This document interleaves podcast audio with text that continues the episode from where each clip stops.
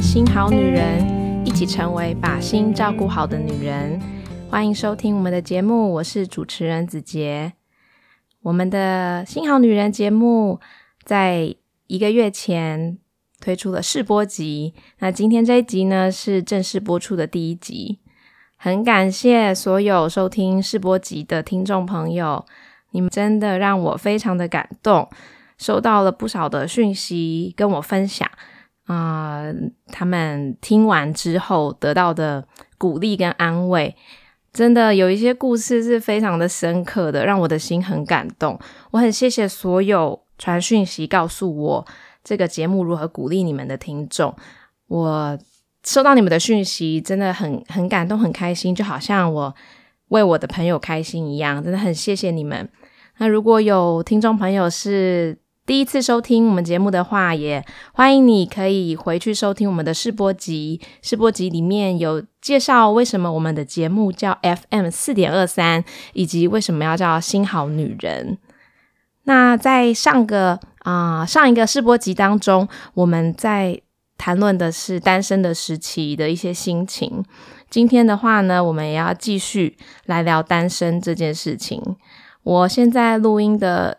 时候刚好是啊七夕情人节，其实我也不懂为什么大家过七夕耶？七夕明明就是一个还蛮悲惨的日子，就是牛郎织女一年只能见一次的日子。但我们一般人就算有情人也不会那么惨吧？所以其实这节日啊，不过真的是没有差别。如果今天单身的你听到啊，就是想到今天是情人节，然后觉得。很很有点失落，或者是看这些 social media，看 IG 啊，看 FB，觉得怎么一大堆人在放闪吃大餐的话，我就建议你今天就把这些东西都关掉，不要看手机了，不要看这些社群的媒体了，你就完全抛开这一切，你就做你要做的事情，就算追剧也好，或者是去运动也好，或者是。看本书也好，就是不要看这些东西。其实只要远离 social media，你就会发现，嗯，这世界根本就还很大哦，不是只有过情人节这件事情，还有很多很多可以做的事情。好，这是想要鼓励一下这个大家单身的话，如何面看待情人节这件事。那我想要哎，顺便聊一下，为什么我的试播集跟我的这个正式第一集推出会隔这么久？隔了一个月以上，好是这样，因为一开始我想说我要精进一下设备，因为上一次播出以后，很多人都给我很大的那个肯定，但唯一的问题就是声音不够不够清楚，太小声了，所以我很感谢我的先生，他帮我购买了一些，嗯 帮我购买了一些设备，让我的这个录音的。品质可以更高，所以在过程中有花了一些时间去研究设备啊，然后等这些设备来，又就拖了几周。那当我好不容易要录音的时候，好像又遇到生理期来，就好累好累，完全没有办法录音，因为还要照顾小孩。那生理期结束之后呢？为什么还没录？因为 就有一件大事发生了，是奥运开始了。那我从国小我就非常爱看奥运。那今年这个奥运又刚好在东京举行，所以没有什么时差问题，想看就可以看。我整个奥运的过程，我都是育儿的，就直接带着小孩一起看奥运。平常我们是不看电视的，但是奥运的时候，就是有些重要的比赛，我就会带着小孩一起看。所以那个封奥运的过程，我真的是太累了，就是晚上我都在查奥运的事，然后白天都在看奥运，啊，所以就一直拖到现在才录音。听说啊，有一个有一个听众跟我说，他第一那个试播集已经重复播放了非常多次。我真的很感谢，很感谢有听众这么这么愿意听我的节目，居然还重复播很多遍。我很嗯，就是很惊喜，很受宠若惊。那也很抱歉拖了这么久才推出这一集。这一集呢，我们要聊的是单身时期你一定要学会的事情。其实就算。现在在听的人，你不是单身，你可能已经有对象，或你结婚了。我还是觉得这集你也可以听，因为很多很多内容其实不是单身的人才要学的，是我觉得身为新好女人，身为一个想要把自己的心照顾好的人，身为一个想要嗯让耶稣在自己的生命中掌权的人，就可以听这一集。好，单身时期一定要学会的事情有什么呢？单身的过程，你不一定知道会有多长，可能它只有几个月，也可能要几年，甚至你会怕会不会一辈子都单身。我们在面对单身这件事情的时候，一个重点是我们的眼光不能够放在单身有多久，而是我们要把眼光放在单身的过程，我们做了什么，这样单身的每一天才不会荒废，才不会虚度。我这样回首看我单身的时期，我就发现第一个我觉得很需要、很需要学的事情，就是了解自己。以前在我大学的时候，我们教会每一年都会举办一个营队，叫真爱营，就是要在帮助大学生了解呃交友、恋爱、婚姻的一些课嗯课程内容。每次这个课程呢，我记得一开始都讲说，第一堂课好像都一样，就是说，如果你要想感情这件事，你一定要先预备自己。那预备自己要怎么预备呢？其实是有一点抽象的，要做什么事情才能把自己预备好？我我认为了解自己是在预备的过程中非常非常重要的一件事情。但是这个了解的过程不一定在单身就会完成，甚至我到现在我结婚五年，然后当妈妈，当两个小孩的妈妈，我还是一直在了解自己的过程。有时候我觉得我还蛮不了解自己的，所以如果在单身的时候，你就可以开始有一个意识，说我要去了解自己，那会对于你将来在选对象、在择偶，还有你进入亲密关系的时候。你如何去啊跟对方沟通啊，处理冲突啊，这些我觉得都很有帮助。你如果了解自己，你就有办法在亲密关系中会走得更顺利一点。那要怎么样去了解自己呢？有一些是你可以去思考的，可以去观察自己的。譬如说，以简单的来讲，你可以去想想看，你喜欢什么样的生活呢？因为每个人真的很不一样，像有些人喜欢生活中有很多行程，然后喜欢生活中可以常常跟朋友在一起。那也有一些人是喜欢啊，生活不要太多事情，也可能不一定需要很多的呃人群，所以很需要去想想看你喜欢什么样的生活。像我跟我先生就超不一样的，我先生只要他周末不用工作的时候，他就想着他要去找。谁谁谁？那他结婚后也是变成一个那个 family man，所以他也不会说自己去找朋友，但他就很想要拉着我说：“哎，我们礼拜六我们现在要去找谁谁谁，我们去跟谁谁谁吃饭，或去谁谁谁家，好不好？”那我听到的时候，我就会觉得哈，我不要。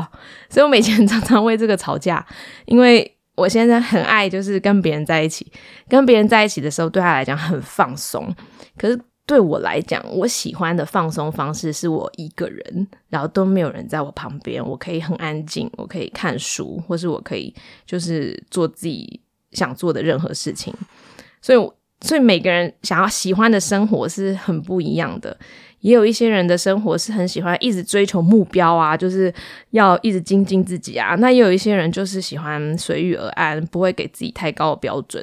所以很需要了解自己喜欢什么样的生活，这样对于你以后在选择另一半的时候，你也可以更知道怎么去观察你们两个会不会适合。虽然我跟我老公超不一样，也是结婚了，但真的就是在这些不一样的这些事情上，我们就花更多力气去磨合。那还可以如何了解自己呢？包括你自己的个性是什么样的个性？其实我还蛮羡慕，就是。可以立刻说出自己个性是什么样子的人，因为我好像有时候真的很不知道怎么呃形容自己是什么样的人。我发现你如果可以拿一张纸啊，然后开始就写写出自己的有什么特质，就这个写的过程可以帮助你思考你到底是个什么样的人。像我以前可能连我自己是内向还是外向我都搞不清楚。我大学毕业的时候我就。做了一份工作，是啊化妆品品牌的公关。那这个工作就需要常常办记者会啊，跟媒体相处。到后来我就才半年，我就受不了了。然后我就我就想就离就想要离职了，这样。我主管那时候超不了解的，我主管就觉得你看起来超级适合这个工作的，你怎么会不想要当公关了呢？那那时候我觉得我还没有，那时候我才二十二岁，所以我还没有非常懂说，对啊，我到底是卡在哪里？但我觉得我现在明白了，就是因为我的个性看起来。好像很外向，就是我还蛮会跟人家互动的。我在社交场合，我也可以看起来很大方，但事实上，这些密集跟人的互动都让我的呃整个身心非常疲惫。我可能要花很大的时很多的时间去自己一个人，然后把那个我在人群中流失的能量重新找回来。所以，其实我是内向性格的人，但如果我不够了解自己。或是不够了解我的人，绝对不相信我是内向的人。所以，其实自己的个性是什么样子，我觉得是很需要花时间去摸索的。啊，包括你、你、你的优点、你的缺点是什么，还有你的地雷是什么。平常有什么事情是你的家人很容易惹到你的，或者是你的朋友很容易让你受不了的这些东西，你如果可以花时间，好，譬如七夕 情人节，你没事就整理一下，整理一下你、你、你自己的。特质是什么？然后你你有什么优点？你有什么长处或短处？你有什么容易嗯让你被冒犯的点？这些这些思考的过程可以觉察觉察到自己更深的你平常不会去想的部分。那还有再来就是如何了解自己？有一个我觉得有一个也是蛮重要的部分，就是你不要怕独处。嗯，我知道独处对一些人来说不是很简单的一件事情，因为独处的时候可能会觉得自己一个人看起来很孤零零，或者是很无聊，不知道做什么。但是如果你可以慢慢开始学习，不一定很，你不用一直很高孤僻，但是如果你可以有一些时间，一个礼拜、一个晚上、一个下午，或是一点点也好，就是。你不用去想我我一定要跟谁一起做什么，而是你与自己相处那个时间，可以也会帮助你更了解自己，因为你会有一些沉淀的时间，你会有一些去觉察的时间，所以还蛮鼓励大家不要害怕独处的。如果你觉得独处对你来讲真的很困难，嗯，我觉得你可以先想一件你喜欢的事情，然后试着看看可不可以自己一个人去做。像我以前就是很喜欢看电影，那我也会跟朋友去看电影，但是我也可以自己去看电影。我记得我那时候去买那个电影票的时候，店员都会问说：“哎，几张票？”这样我说：“我说一张的时候，店员都会好像很狐疑的脸，但我也没有 被他影响，我就很都对，就是一张这样。那一个人也可以看电影啊，对不对？所以可以从你。本来就喜欢的事情，开始去想想看这件事情你能不能一个人做。你可以去感受看看，一个人做这件事情跟和很多人或是和朋友一起去做的时候有什么不一样。或许你会有一些发现。再来了解自己，我们每个人就是有一个很重要的的的这个部分，就是我们都是有情绪的人。我最近刚好在上一个线上的。读书会课程，那这个课程其实是给啊妈妈如何看小孩对话，嗯的内容，但是我却从这个课程中学到非常多认识自己情绪的部分。那个课程里面有讲一些东西，我现在蛮想跟你们分享的，就是我们的情绪里面啊，其实很有趣的是，大部分的情绪是负面的。就是正面的情绪大概有啊喜悦啊快乐啊高兴，但有更多更多的情绪是负面的，包括嗯难伤心啊生气失望沮丧，然后惊吓，嗯还有什么挫折，这些都是就。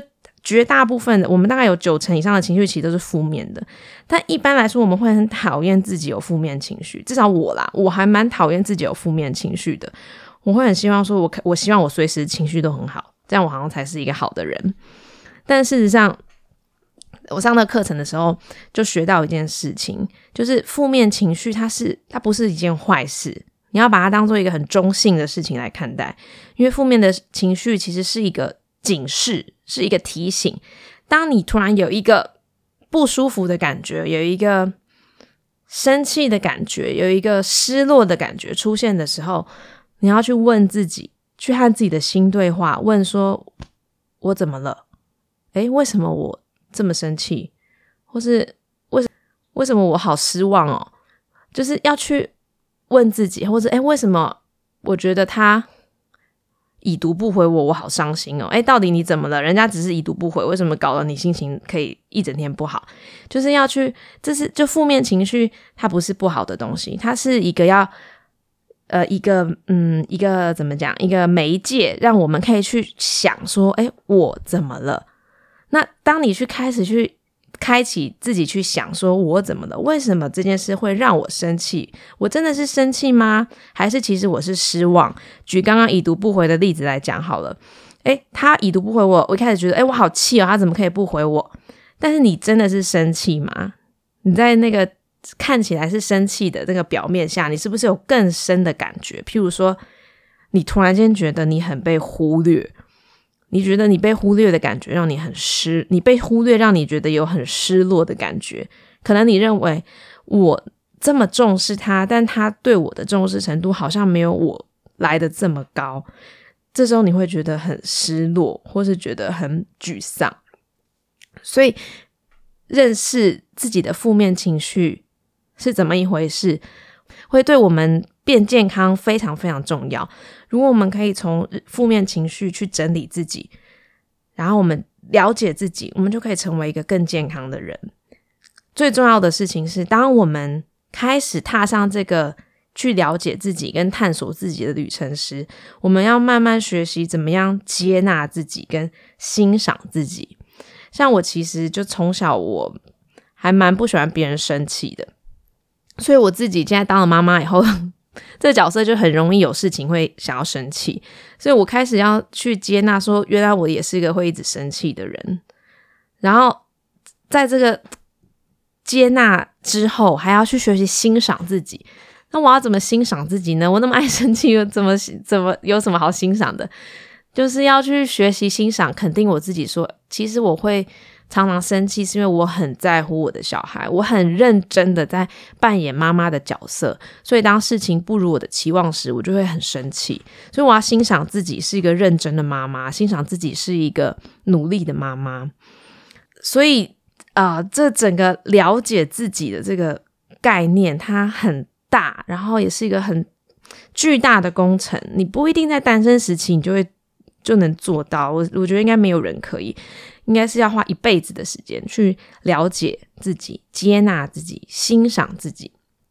但如果你在单身时期就可以开始做这件事情的话，你可以有一些可能可能自我形象比较不健康的部分，就可以在单身时期开始被修复。这样对于你进入亲密关系，真的是一个非常非常好的一个基础。这个预备。太太关键了！我现在想，如果我从以前单身时期我就认识这些事的话，我觉得我可能会，我应该可以在感情中可以更加的成熟。虽然我现在才知道，但是 better day than never，就是有总比没有好。我们真的很鼓励心好女人，你如果想要照顾好自己的心，一定要去花时间去了解自己的情绪，然后去接纳自己是什么样的人，去欣赏自己。我觉得这真的不容易耶，因为我到现在也是很难欣赏自己。就算很多人赞美我好了，我还是不知道为什么，就是很容易去欣赏和我不一样的人。就我可能很欣赏我先生，他能力很强啊，然后很有效率啊，动作很快啊，但是我就不一定能欣赏我自己。我的个性就是很慢啊，然后执行力有时候也很不太高，然后没什么目标导向，常常有点懒散。我觉得就好像我就会很容易看到我自己的缺点，然后看不到优点。这是我们要一起和我的听众一起彼此勉励一下，我们一起来学习怎么样可以成为一个欣赏自己的人。因为一个欣赏自己的女人，真的会会散发一种散发一种魅力跟自信吧，就会真的会让人跟我们在一起的时候是更舒适的。这是单身时期要学习的第一个重点。那我们到这里先休息一下。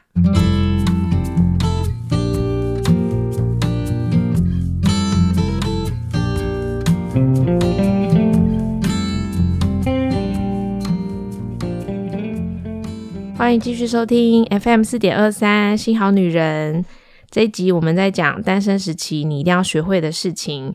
刚刚我们花了比较多的时间在讲，第一个要学的是了解自己。接下来第二个要学的是什么呢？第二个要学的事情是祷告。基督徒听到祷告应该都非常非常的熟悉，但是要如何为感情婚姻祷告？如何让自己成为一个习惯祷告而且喜欢祷告的人，是单身时期我认为非常非常重要的事情。我自己为我的婚姻啊，在单身时期为我的婚姻祷告了五年半的时间，我才认识我的先生。我是从大四的时候开始祷告的，一路祷告到了二十七岁。这五年半的时间，我每一天我都没有错过。我拿了一本《如何为婚姻祷告》啊，寻求婚姻的祷告文，一本三十天的小手册，一个月读一次，然后就一个月一个月这样一直读下去，一直读下去，一直读下去。所以很多内容我已经不知道念了多少遍了。我其实是一个还蛮没有毅力，而且不是很很有纪律的人。但是不知道为什么这件事情，我觉得一定是圣灵的。圣灵的保守，圣灵的帮助，就是我竟然可以有五年半的时间，我每一天都祷告。我在诶上个月，我在我的这个 FM 四点二三新好女人的 IG 有发起一个现实动态，是我七月的时候每一天都抛一个这个寻求婚姻祷告词的内容给大家，然后就三十一天抛把它抛完。那时候也是得到很多的回响。我想要鼓励所有现在在单身的人，你在为婚姻祷告的时候，你可能会很容易会怀疑，也不一定觉得可以坚持下去，因为我们都很喜欢迅速见效。祷告很久，可能你觉得一一年就很久了，或者你觉得你两年也很久，但你祷告的时候，你真的不知道你需要祷告多久，然后你先生才会出现，这是。没有没有答案的。我那时候五年半的祷告，我常常祷告到后来，我都自嘲说，我都不敢跟别人讲我在为婚姻祷告，因为我怕别人听到我祷告这么久还没有遇到老公，应该没有人想要一起，应该会觉得很没效果。所以这件事情真的很不容易耶。我前一阵子不是在封奥运吗？我就从看奥运的时候，我就想到了我为婚姻祷告的事情。我不知道为什么联想那么远。就是我在看奥运的时候，我今年特别有感触。我以前每一届就是看比赛，但今年可能因为我们那个台湾的选手很多，所以大家就会更啊全面深入的去了解他们的一些训练啊、预备啊，就更强烈感受到顶尖的运运动员他们是多么的努力跟不放弃。我就在他顶尖运动员他们不断锻炼自我的这个精神当中想到。单身的人为婚姻祷告，就应该要学顶尖运动员。就他们的确的确也是为一个目标努力，可是他们那个目那个目标最后结果是什么，他们也不会知道。但过程中，他们真的就是每一天呢，就是扎实的训练，然后甚至是很孤独的，没有人陪他们。他们为了训练，他们都是放弃所有人在享受的这些生活，他们就是专心一致的做这件事情。那为什么他们可以不放弃？我真的觉得。很佩服他们，就是他们有一个很坚强的意志，要啊走到终点。所以为婚姻祷告的时候，我觉得要学顶尖运动员，就是你不可以说一天两天没看到效果你就放弃了。就是就算好，假如你一天忘记没关系，隔天就继续，你就是不可以停止。你如果可以努力不放弃的做啊，我相信上帝不可能会亏待你的。当然，你要祷告几年，我不知道。你如如如果你可以问问看自己，如果我要祷告五年或十年，那个人才会出现，那你还要祷告吗？可是你如果不祷告的话，会不会更糟呢？对不对？所以重点不是他什么时候出现，而是这个过程中你去做一个锻炼，做一个练习，是我要坚持祷告这件事情。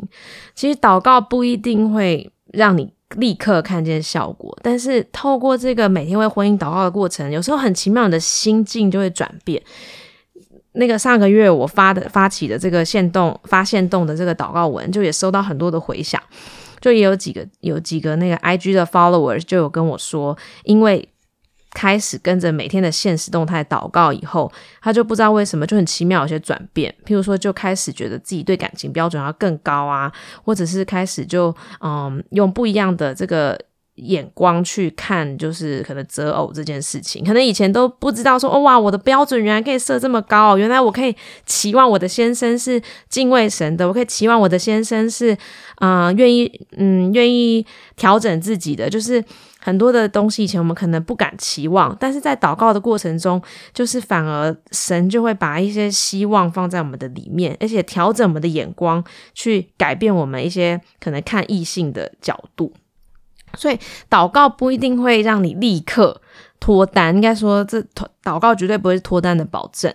但是祷告会让你与神连结，会经历心思意念的转换。在这个等候的过程，其实是很不容易的。没有人喜欢等，大家都超级不喜欢等的。为什么你愿意排队等美食？那是因为你可能看得到前面还有几个人，所以你知道前面的几个人 买完就轮到你了。但是单身的等候是不一样，你。不知道那个那个终点在哪里。其实我虽然现我现在讲个例子，跟单身是不太一样，但是这是我对于等候一个比较深刻的经验，是在啊我生我的老二的时候，我生老二的时候，老大还很小，他们只差一岁多，不到两岁，所以老二出生后，嗯，那个。小 baby 啊，他们出生睡觉都是睡得很不好的，就是他们可能睡一个多小时、两个小时就会醒来了。像我自己是啊喂喂母奶的妈妈，所以喂母奶的小孩又更容易醒来，想要喝奶奶。所以在一开始我老二出生的时候呢，是我老二就是半夜就是一个多小时、两个小时就会起来哭嘛，因为想要喝奶。那我老大又还很小，所以他只要妹妹哭，他就跟着哭。反正常常一整个晚上，我们全家好像都没有办法睡觉。然后有时候我就是轮流抱着老大或老二到嗯房间外面，然后坐在那里抱着他们，因为可能放下来他们就哭了。我就常常就抱着他们，然后坐在嗯房间外面，然后就。对神就是就是有一种很大的感叹，就是说主啊，你是不是忘记我了？为什么我的孩子永远都睡不好呢？因为我的小孩真的是属于睡眠很浅很浅的那种特体质，就就是就是一般小朋友可能他们很早就可以所谓的睡过夜，但是我的老大一直大概到两两岁多才真的可以睡过夜。所以，我我真的就是在我每一天都祷告哎，你们知道吗？我就是我从孩子在肚子里，我就祷告哇，他要是一个很好带的孩子啊。结果出生后就会觉得天哪，怎么那么难带？我还是继续祷告，每天都为他的睡眠祷告。可是怎么祷告都没有起色，所以我那时候老二出生后，我真的很崩溃。我就是常常就是抱着我的孩子，轮流抱着他们，然后对神说：“主啊，为什么我的祷告没有尽头呢？为什么好像？”我永远都没有看办法看到他们睡好呢？为什么我永远都不能休息呢？为什么我已经祷告了还是没有用呢？为什么其他人他们可能养小孩根本不用祷告，小孩自然就睡好了呢？就是我内心对神会有很多这种这种啊，这叫什么呢？我也不是在埋怨他，但我就是一直跟他 murmur 这样子。透过这样子的过程，我真的后来我就发现，在那个等候他们睡好的过程，我就发现。原来神要我学的不是不是只是为小孩祷告，然后看见小孩变好，而是神在叫我学一件事，就学习等候他。我我真的不知道那时候的我真的不知道我的小孩什么时候可以不要再哭，什么时候可以半夜不要再起来。我那时候每一天都很挫折，可是上帝就告诉我说，他他要我学的事情是等候他，就是我。我不知道什么时候我的祷告会成就，但是在这个过程中，我学习等候他，我学习把我的心贴近上帝。虽然我的祷告没有立刻被垂听，但是在这个等候的过程，我觉得神真的让我的生命变得不一样。就我不会再是好像追求一种速成的信仰，而是在这个等候的过程中。就慢慢慢慢的把自己交给神，然后完全的降服在神的面前，承认自己真的很渺小，真的什么都不行。所以这个单身时期的祷告不会是简单的，就像圣经说，我们呃进窄门那个那个路是很少人走进去的嘛。其实一件对的事情，不不。不不会是很容易的，所以你要开始立志为自己的婚姻每天祷告，这不会是很容易的事情。你可能会常常有你的嗯，就是惰性啊，或者是你会有不幸的心，会怀疑啊，这真的是很不简单。甚至撒旦他讨厌你祷告嘛，他讨厌你跟神连连接，所以他一定也会想方设法想要阻止你。所以这不是一个容易的过程。但是要怎么样让这件事情可以好？嗯，虽然难，但是进行下去呢？就有一句话不是说，就是一群人可以走，一群人陪你可以走更远的路吗？我很建议大家一定要找同伴一起祷告。你一个人祷告的话，真的很容易就嗯，因为各种身心的因素，你可能就想要。暂停了，或者就放弃了，就这本书，你这个祷告手册就收起来，丢到抽屉的深处。但如果有导有同伴跟你相约的话，真的会比较有那种就是彼此鼓励的效果。可是我也要鼓励大家，你不要只找单身的人跟你一起祷告，因为你只跟单身的人祷告的话，有时候会有个问题，就是祷告到一半，哎，你的同伴怎么就已经。就是遇到男朋友了，就有对象，是就结婚了，然后怎么好像你还没有？就是就是你们明明是同梯的，同梯一起祷告的，结果怎么到一半大家都跑了，都已经有对象了，然后只剩你一个人？那时候你可能会超级惆怅、超级失落的。所以我要鼓励你，不要只跟单身的人祷告。我建议你们可以找到已经结婚，然后而且你信任的其他的姐妹。啊，教会的女生朋友一起祷告，请她为你祷告。她不一定可以，就是每一天跟你一起念，但是你可以请她为你祷告，然后常常把你心里的一些挣扎、你的忧虑和她分享。因为我觉得单身的人跟单身分享，常常好像变成只是，可能只是互相怎么讲呢？有一点点取暖，然后。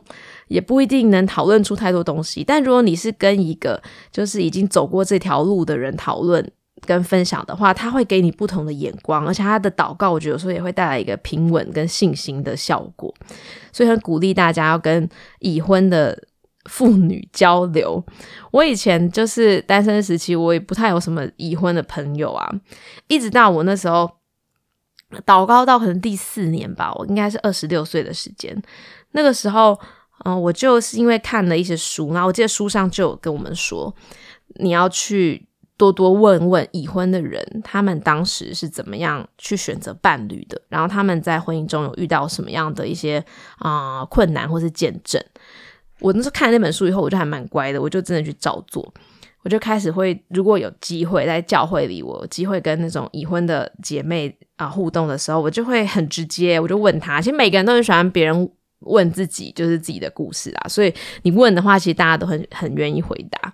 就我就开始会去问说，哎，就是谁谁谁怎么交往的？跟已婚的妇女聊天，就会发现一件很奇妙的事情，就是哎，真的已婚的人看那个男生的眼光跟单身的人完全不一样。哎，就是单身的人在看的也的那个部分，真的是比较比较嗯，还比较就是表面一点。但是已婚的人他们的那个。婚姻，他们已经在战场当中，就是在实战的过程，所以他们更知道说怎么样的男生才是真正适合进入婚姻的。所以真的很很鼓励大家，你要在单身时期学会跟已婚妇女聊天，而且不是乱聊，是你要有一些啊主题，你要就直接问他说：“哎，你你是？”像我刚刚说的，你你怎么跟你先生认识？怎么跟他交往？为什么你会选他？那就是就婚姻婚姻里面有遇到什么事情啊？就是这些事情，只要是他能分享的范围，我相信他们都很愿意说。如果在教会这个环境里，所以就鼓励大家，你你虽然是单身的人，但是你不要只跟单身的人一起祷告，跟跟聊感情，你很需要找个已婚的人跟他聊，你会有真的是不一样的眼界，会会提升你的眼界。所以，为感情婚姻祷告，成为一个习惯祷告的人，这是单身中很需要学的事。不只是单身，因为其实当你真的遇到另一半了，然后你结婚了，你以后会需要的祷告只会更多，不会更少。因为婚姻、亲密关系、育儿是太太复杂的事情了，里面的考验真的太多了。找到另一半，它根本不是一个事情的结束，它而是更多。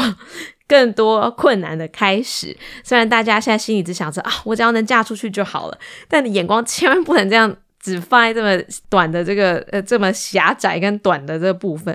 你要知道，说你未来要为你先生、为你的婚姻祷告的还多着呢。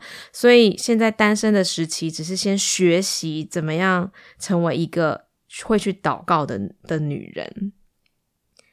第三个单身时期。你要学会的事情，这是所有的渴望让自己属于神的女人都要学的，不只是单身的人而已。是什么事情？就是让上帝成为满足的源头，让上帝成为满足的源头。我想要来推荐一本书，这本书陪伴我走过整个单身的时期。这本书的书名叫做《清心守候的女人》，清心守候的女人。它的副标题是一本分享女人如何快乐自处的书。这本书真的是非常。棒！而且这本书不是只给单身的人看，是所有女人、所有认识神的女人都应该看的书。我是单身时期看的，我当时好像应该有看了两遍，至少有两遍。我还认识一个朋友，他也是跟我一样有看这本书的朋友，他现在也是结婚当妈妈了。他那时候说，他呃不止看一遍，他是有时候有心理上遇到一些。挣扎跟难题的时候，他就又会翻到可能是那个相对应的那个章节，再去复习那一章。我觉得哇，我的那个朋友也是非常认真。为什么这本书这么好？因为这本书真的要让我们的心完全的转向耶稣。这本书真的，当时我看的时候，我可能二十三、二十四岁吧，非常非常颠覆我的想法。我从来没有想过，我这一生需要的。就是唯一的满足的源头，就只有主。我现在结婚了，我最近觉得我还是要来重新读，因为女人很容易就会就是陷入一个试探，就是把丈夫或把其他的人，像孩子，当做我们满足的来源。或现在你单身，或你有男朋友，就会想要把哦你的另一半当做，或是找到另一半当做你的一个满足的来源。这本书呢，它的这个第一章。我念一段他写的话，是这个作者引用一个一本书上的话，我来念一下哦。婚姻告诉我们，即使最亲密的人际关系，仍无法满足内心最深处的需求。我们内心是寂寞的，除非在基督里找着安息。我们内心是寂寞的，除非在基督里找着安息。真的很推荐大家读这本书。我现在这这一集不是 这本书的介绍，所以我没有办法讲太细。但你你如果很渴望，你可以成为一个完全因为上帝而得到满足的人，你真的要来读这本书。或者是你觉得你很常在亲密关系中，你可能已经有另一半，或你已经你可能有男朋友，或是你有先生了，但你觉得好像怎么另一半常让你失望。或者是你是单身，然后你有一个幻想，就是你如果结婚，一切事情就没有了。有这些镜头的人，你都可以都可以来读这本书。这本书真的是我觉得是女人的一个必读、必这辈子的必读书。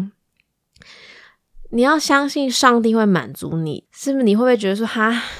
可是只有上帝没有爱情，感觉好像人生很悲惨。那就要看你觉得上帝的爱是什么样的爱。我想要跟大家。分享一段经文，这个经文在雅歌书啊，雅歌书可能不是大家很熟悉的章节，可能圣经你要想一下它在哪。然后它在诗篇跟箴言跟传道书的后面。雅歌书它是一一个非常就是充满爱的一卷书，然后甚至很多地方非常的露骨，他在描述这个新郎与新娘的关系。那里面的新郎其实就是耶稣，那新娘就是教会，就是我们。那我来念一段这个经文，让你看看耶稣对我们的爱是不是跟你想的不一样哈。我先念，我想念不两个圣经版本，第一个版本是现代中文译本，这些都比和合本来的白话。雅歌第四章第九节。我的爱人，我的新娘，你眼睛的顾盼，你项链的摇动，把我的神魂夺走了。第十节，我的爱人，我的新娘，你的爱情多么甜蜜，你的爱情比美酒香甜，你散发的香气胜过任何香料。第二个版本是我最近很喜欢这个版本的圣经哦，非常非常的白话，圣经新普及译本。一样是雅歌书刚刚那个地方哈，第四章第九节，这个文字非常直接啊，你要有心理准备。我的宝贝，我的新娘，你俘虏了我的心，你一个眼波，你项链上的一颗宝石，就夺去了我的心。我的宝贝，我的新娘，你的爱情令我欣喜，你的爱情比酒更美，你的香气袭人，胜过。一切香料，有没有觉得非常非常的露骨？大概你这辈子也不会遇到哪个男人这样跟你讲话。你的那个未来的老公也不太可能是我的宝贝，我的新娘，你俘虏的我的心。这大概只有那个什么，嗯，小说吧，是不是？只有言情小说，我是没有读过言情小说，但大概只有言情小说跟那种韩剧才会有这么夸张的这种台词。但是这么露骨，这么。夸张这么肉麻的爱，竟然在圣经里面，你可以想象吗？你的是你的主耶稣基督，他爱你，他爱到他说你，你只要你的眼睛看我一眼，我的心就被你夺去了，是不是很夸张？他说我的宝贝，我的新娘，你他还说你很香，你的香气袭人，胜过一切香料。天哪！你知道耶稣对你的爱是这样吗？你知道耶稣对你的爱是超越你本来想象的那种主仆之爱，或是父亲与儿女的爱吗？耶稣圣经里讲的，耶稣对我们的爱是那种浪漫的爱情，也不能够替代的，因为他耶稣的爱甚至比这所有你世间能找到男女之爱更浪漫。耶稣是这样子的被你吸引，你知道吗？耶稣被你的心吸引，被你的眼神吸引，耶稣被你的爱情吸引。其实我们在找另一半的时候，我们不一定只是在找一个情人，我们在找的是一种我希望有人喜欢我，我希望我是有吸引力的，我希望啊有人需要我。这一切你的渴望，耶稣都能够给你，甚至他能够给你的是比世界上最好的男人还更多，而且更稳定的啊！人的爱就是真的，一定是会随个人的状态起伏，也会随时间有一些不同。但耶稣的爱，他在这里说，他是他是被你，他被你弄到神魂颠倒，能想象吗？这圣经这样写啊，他说你看他的。你看他的眼神，还有你项链的摇动，把他神魂夺走了。天哪，耶稣是神，他竟然会被被我们夺走他的神魂，就是他非常的爱你，他非常的重视你，你的生命吸引他的目光。亲爱的听众，如果你听到这里的时候，我不知道你的心会不会受到很大的震荡，可能想说。天哪，耶稣的爱是这样子，我以前没有听过，也没有想过。或者是你会不会觉得没有办法承受耶稣的爱是这样子呢？啊，我在啊这个今天这一集的最后，我想要也是要为大家祷告，我们求神让我们的心能够承接耶稣这么浓烈、这么强烈的爱。让我们可以真的是单单因为他的爱，我们就满足了，我们就不会再去错误的啊，像我们的先生、我们的男朋友或者还没有出现的想象中的另一半去索取。因为如果我们成为一个完全被主的爱满足的人，我们在亲密关系里，我们会更健康，我们会更享受。最后，我们啊，一起来祷告。亲爱的天父，谢谢你，谢谢你，让我们透过 Podcast 能够来有机会更认识你要给我们的祝福。天父，这个 Podcast 不是我自己所做的节目，而是天父你要透过这个节目，你要来祝福所有的听众，所有的姐妹。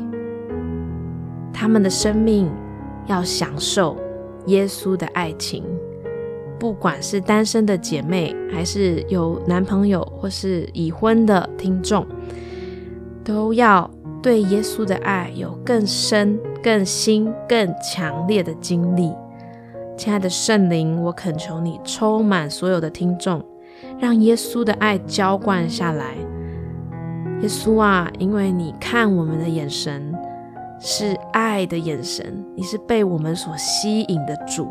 我求神打开我们心中的眼睛，让我们能够慢慢的去体会到主耶稣这浓烈的爱，是世界上的爱情也比不上的。亲爱的主，我求你让我们的生命被你不断的调整，直到我们真正只从你得到完全的满足。奉耶稣基督的名祷告。阿门。